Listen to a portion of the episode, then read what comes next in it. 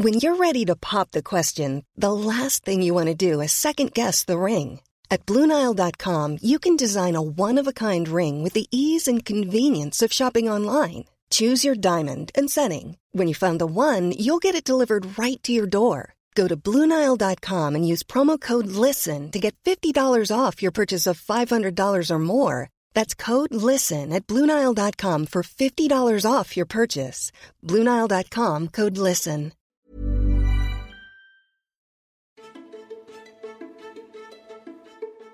Pag ang bansag sa'yo, Mr. Disaster, dalawa lang naman ang pwedeng dahilan.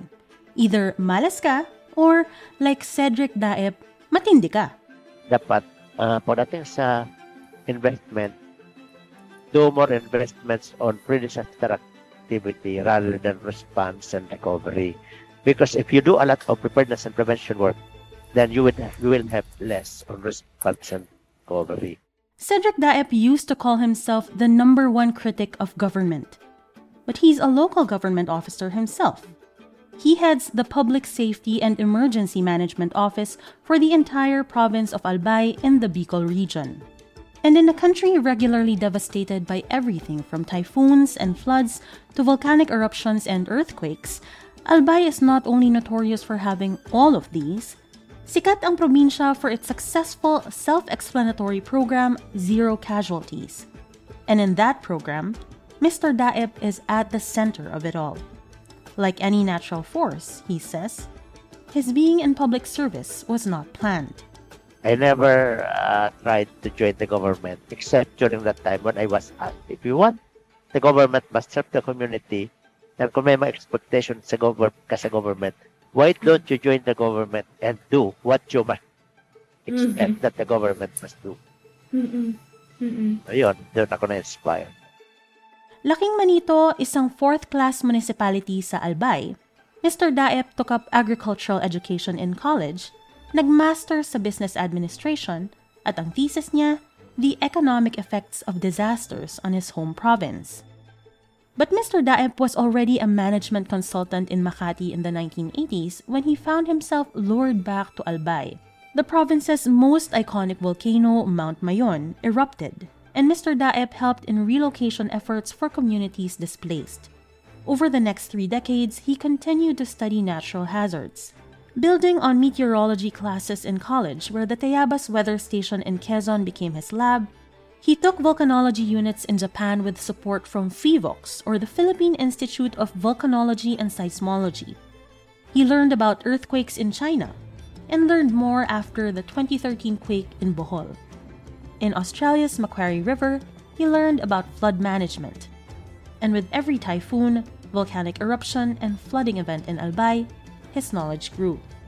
Today in Albay Bicol and in many cities and provinces that have come to ask, is zero casualty for real? He is Mr. Disaster.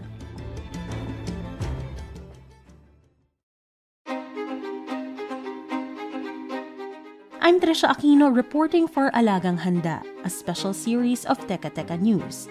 Every week until February, we're dropping episodes exploring the link between animal welfare and our own well being during disasters. In the last episode, we visited Batangas, where we talked to government and volunteer vets about what it took to respond to the Taal volcano eruption in 2020. We also learned about a legislation that animal welfare groups are pushing to ensure the inclusion of animals in disaster preparedness and response. Alagang Handa is produced with support from Internews' Earth Journalism Network.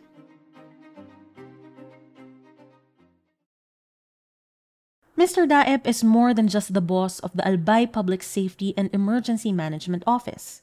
He helped draft the policy that would create the APSEMO in 1994. In 2010, it became the basis for RA 10121, or the Philippine Disaster Risk Reduction and Management Act, and Albay's program became the model after which disaster reduction and management offices were replicated all over the country. The main question people ask Albay is how did you do it? With every disaster, typhoon, or eruption, halimbawa, the province stands out for a low casualty count. Mr. Disaster says the first thing to actually remember is that it is not about any one person's leadership, but rather about building sustainable systems and institutions. like his office, the APSEMO. Kasi dati, council lang. Kung council, Mm-mm. we will convene all the different agencies during emergency. And after the emergency, wala nang recovery kasi back to mother unit na. Opo. But with that creation of that office, na-apply yung disaster risk reduction and management cycle. Mm-mm. Mm-mm. Dahil meron ng opisina ng nagpapatakbo ng disaster. Kahit walang bagyo o hindi nag-aalboroto ang mayon, may ginagawa ang opisinang ito. Governance dapat institution, policy, and budget. You cannot separate one of it to one another. Mr. Daep likens it to a choir or an orchestra. Dapat well organized ang institution mo with defined uh, personnel with specific job description. Mm. para pag if they do and be focused on the specific job description, pag sinabay-sabay mo yan, maganda ang performance kasi walang duplication. So, parang music na may blending. Pag pinagsama-sama mo yung mga tono, ang ganda ng harmony. But people need a score. They need something they can follow. And then, uh, number two, yung policy. Because ang basis mo for decision making must be policy.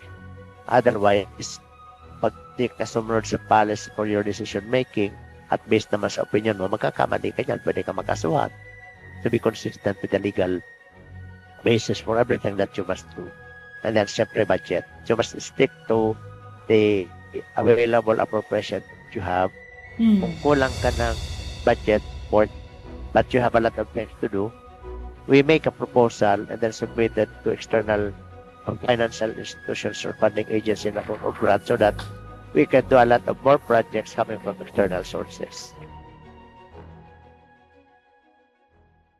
Mr. Daep says once everything is in place, it's important to be guided not only by explicit principles, such as the wisdom that prevention is better than cure, but also by very simple measuring sticks for success.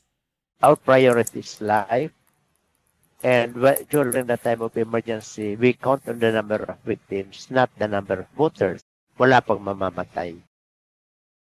Crucially for Albay, one lesson that they learned is that the casualty count they monitor should include animals. Livestock loss should not just be counted as property damage, but as a real yardstick for lives lost or rendered vulnerable. And animals, too, are covered by Albay's mantra that emphasizes preparation and prevention over relocation and rescue. Listen to Dr. Pancho Melia. He works with Mr. Daep as Albay's provincial veterinarian. Pag alert level 0 po kasi, ah, ibig sabihin no activity po ang vulkan. Pero hindi po kami, wala pong action. So meron po kami dapat dyan ng mga veterinary intervention. So kahit po walang alert level, 0 po kami, ay nagkakandak po kami ng mga veterinary medical mission.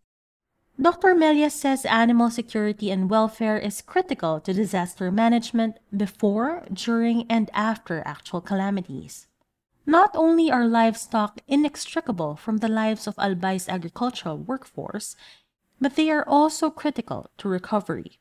So ang aming opisina po ay ah, talagang ang pinaka main task ko ay una po para po sa ah, makasiguro po kami ng food security. Kasi po ang veterinary office po ay primarily po ay kami po ang nagbibigay po ng protina sa hapagkainan po ng mga albayano.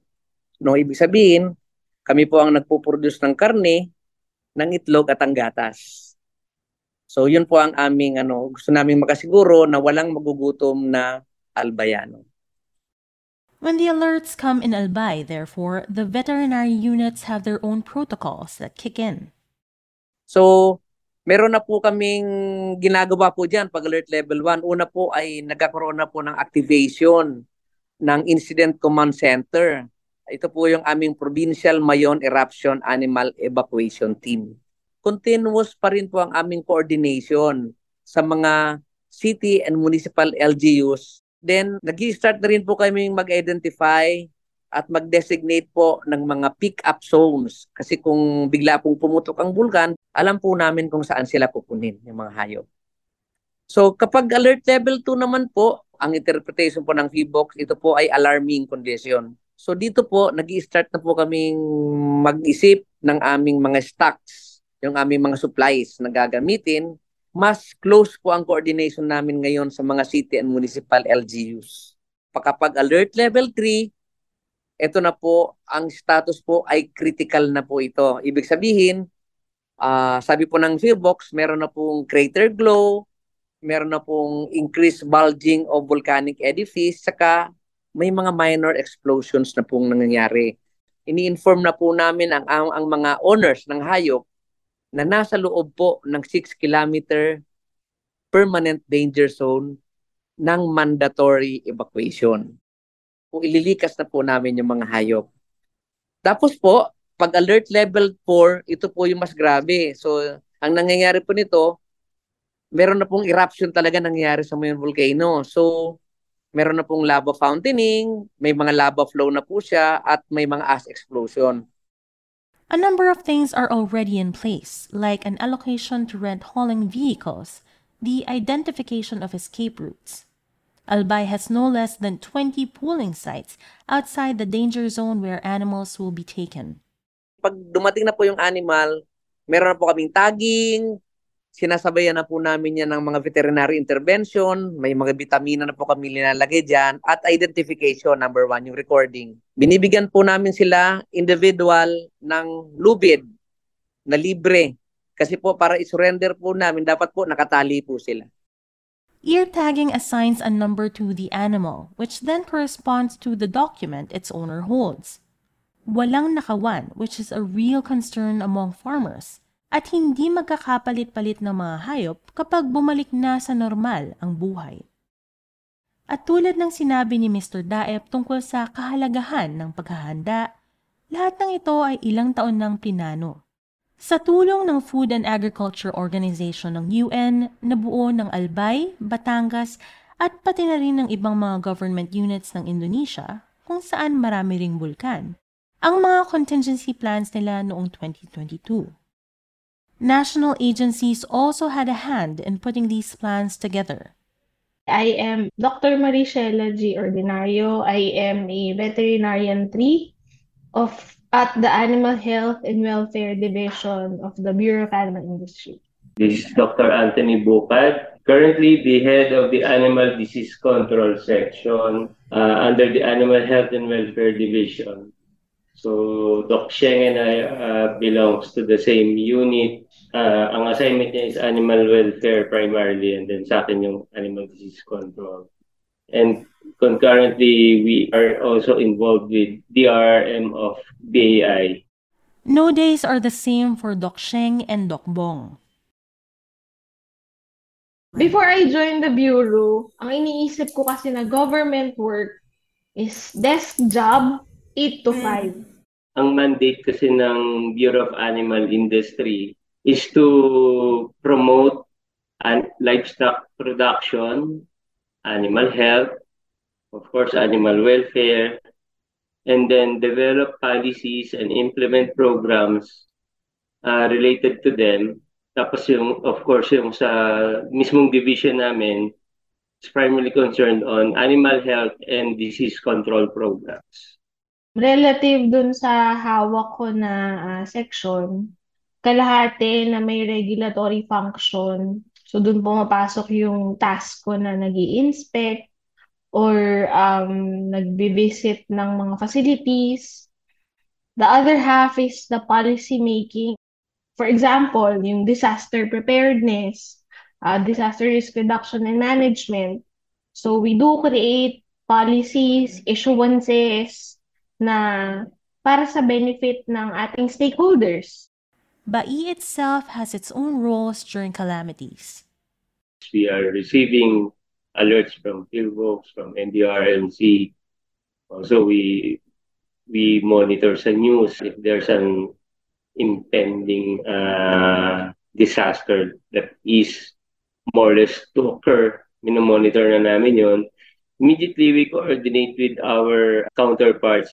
We also coordinate sa mga regional field office ng DA. Tatanungin namin kumusta dyan, anong mga pangangailangan, uh, ano mga posibleng kakailanganin para ano man ang mayroon sa bai na pa pwede naming mai-provide, mapapadala namin or at or kami mismo ang magdadala especially if uh, yun nga kung may pangangailangan sa additional na personnel.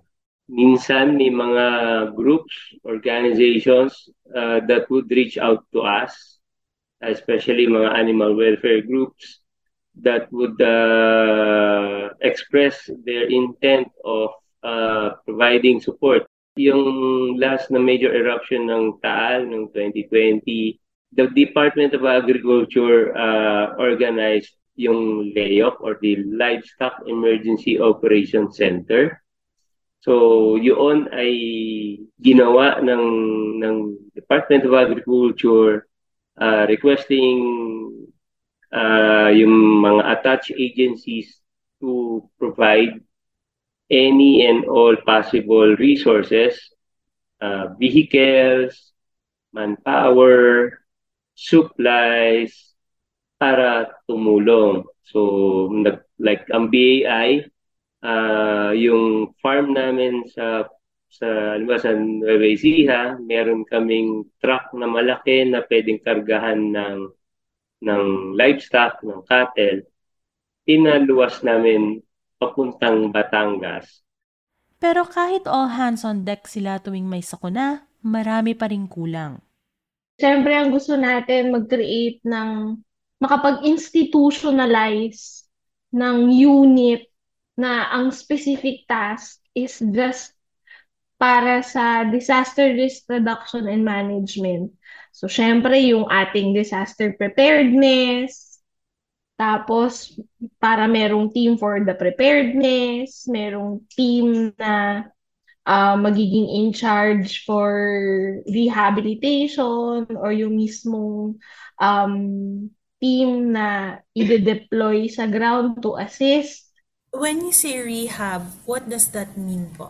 Kapag post-disaster, So kung halimbawang kailangan ng assistance ng farmers natin on rebuilding yung population ng animals nila, or kung kailangan ng um, assistance para ayusin yung halimbawa the facility. So kung paano nila i-rebuild yung kanilang livelihood post-disaster. At pareho rin ito sa hinihiling ng mga bakwit ng Albay. Kinausap ko si April Meyer Manhares, isang reporter na isang dekada nang nagbabalita tungkol sa disaster sa probinsya. Kapag bumalik na sila sa lupa nila, parang on their own na din sila. Kung meron man sila nakukuha, food packs.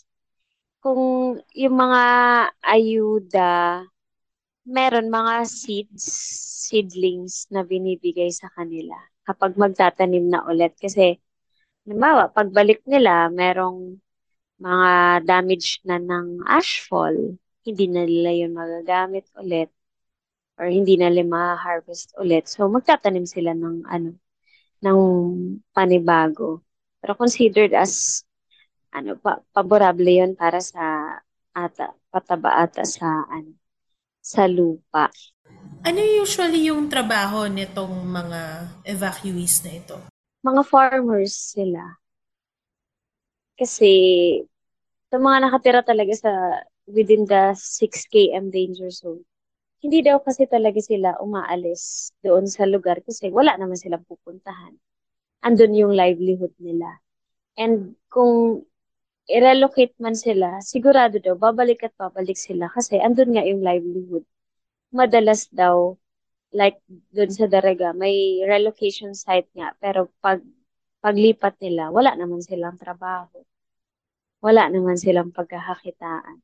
Buti daw yung mga bata-bata pa pwede pa mag-apply sa mga ano, pero ito mga farmers na sobrang tatanda na, wala naman na chance na ma- ma-employ pa sa labas. Kaya sabi nila, parang sanay naman sila na from time to time mag-evacuate kapag nag-alburuto. Tapos may normal days naman daw kasi si Mayon. So back to normal din sila sa ngayon. Parang sanay na din sila. Pero syempre, takot din sila sa danger. Doc Mong also says, of course, that the more resources, the better.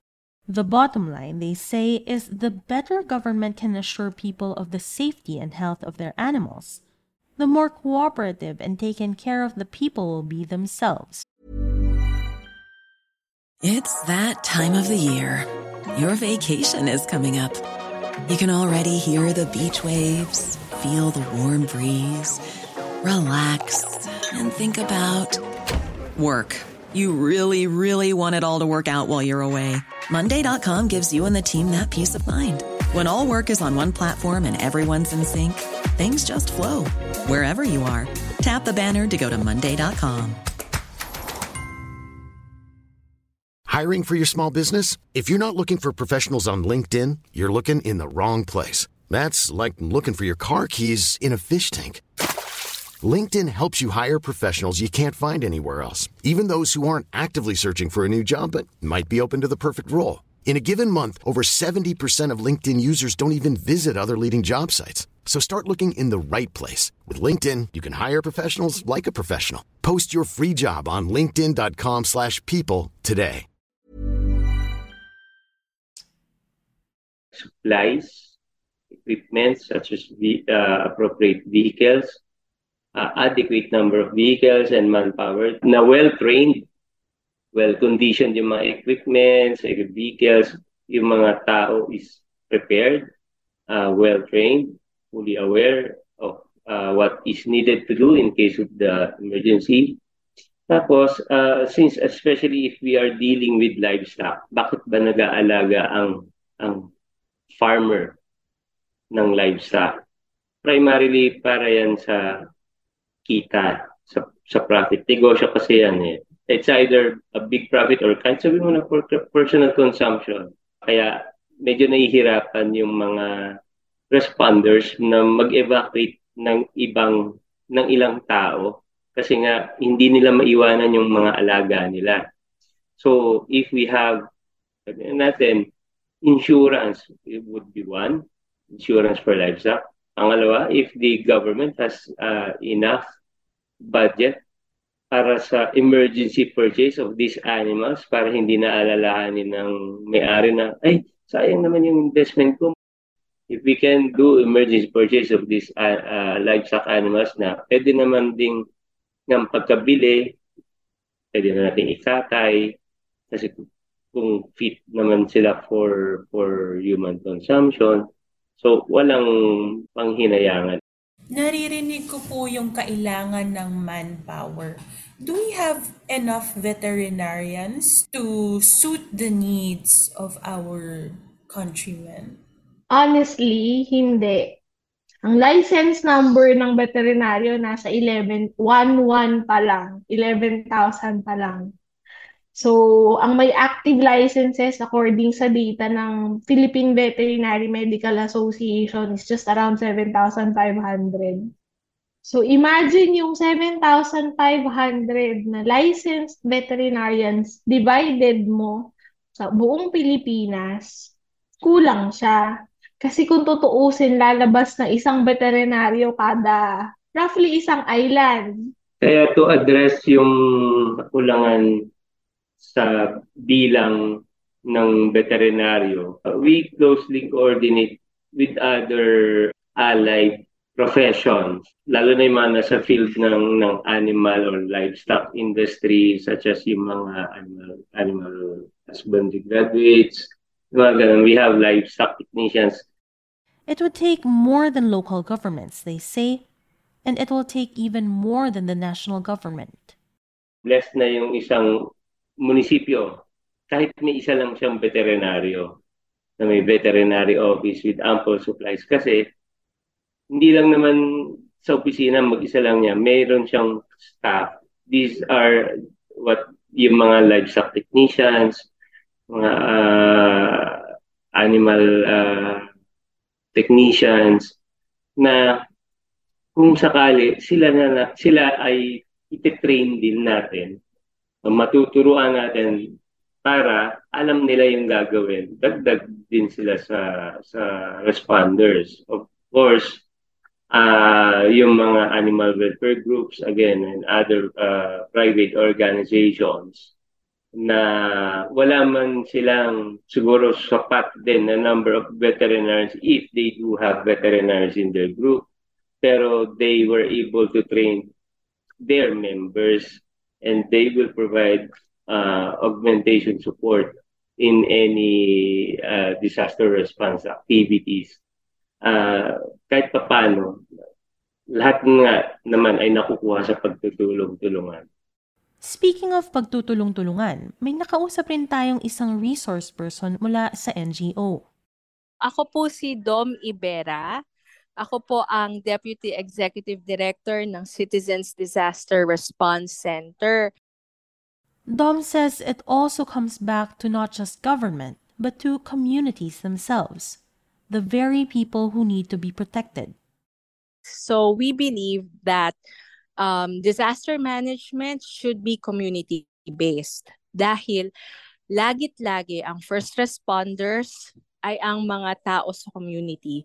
Hindi ang LGU, hindi ang mga NGO, kundi ang mga kapitbahay natin. Tayo mismo ang tutulong sa mga kapitbahay nating makaigpaw sa kalamidad. Kung resources ang pag-uusapan, para kay Dom ang pinakamahalagang resource ay ang komunidad mismo kailangan organized ang community. Nagkakaisa sila. Alam nila kung ano yung mga sakuna na dumadating sa kanila. Alam nila na kailangan kumilos sila ng sama-sama para maging successful yung plano nila.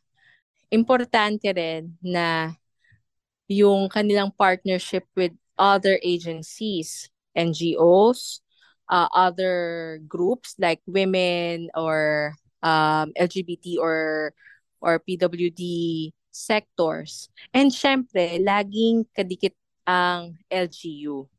So, aside doon, kailangan talaga ang community is well represented sa mga barangay disaster risk reduction councils. Kasi kunyari uh, sa barangay or sa munisipyo, minsan dahil hindi naman talaga sila bumababa sa community, nagbibigay lang sila nagbibigay ng ng ayuda o kaya nagbibigay lang sila ng o oh, ito ang gawin nyo. Pero hindi talaga nila alam yung sitwasyon ng community. CDRC has a whole system through which they make communities better equipped to deal with disasters. Nagsisimula ito sa pagtuturo tungkol sa mga kalamidad. From why the Philippines is so disaster-prone, to what the laws around DRRM are, to what community-based disaster management is. Then, they create maps together. Hindi lang kung nasaan ang hazards at nasaan ang mga bahay relative to these hazards, pero pati na rin kung nasaan ang resources na pwede nilang asahan tuwing may sakuna. Halimbawa, andito ang bahay ni Mang X na mataas at gawa sa bato. Pwede dong lumikas. Andyan ang bahay ni Dr. Y na pwedeng puntahan para sa medical aid. Andon ang bahay ni Engineer Z na may truck na pwedeng hiramin para mag-rescue kung may baha. And then, once they see all of that, makakita na sila na, okay, how can we prevent the loss of lives? And then, doon na sila magpaplano. So, doon na kami magtuturo on how to plan the disaster preparedness plan. Community Disaster Action Plan. At doon sa CDAP na yon kasama na doon yung paano sila mag-evacuate on baha. So, kung meron silang enough space or enough time to plan or to evacuate, ano-ano yung mga dadalhin nila. Tapos, sino-sino mga uunahin nila. Usually, ang inuuna nila dyan yung mga vulnerable na individuals like persons with disabilities, mga senior citizen, mga ganyan. Tapos, pagkatapos noon, tsaka na sila yung mag-evacuate. it's easier to bounce back kung hindi ganun kalaki ang effect ng disaster sa'yo.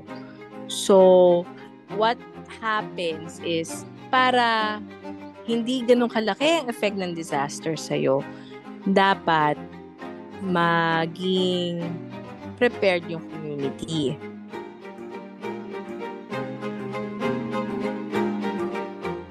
In the final episode of Alagang Handa, we'll learn more about why prevention is better than cure. We're heading to Cavite to look at a system of farming that makes animals and crops more resilient to natural hazards. Again, I'm Trisha Aquino, the writer and producer of this episode. This episode was edited by Mark Casilian. Research from Paul Soriano. The script was edited by Robbie Alampay. Jill Caro is the executive producer. You've been listening to Teka Teka News. Again, Alagang Handa is produced with support from Internews' Earth Journalism Network. Kung bitin pa kayo sa episode ngayon, basahin ang quote, Meet Cedric Daep, Albais Mr. Disaster, and quote, isang article ni April Meyer Manhares sa Inquirer.net.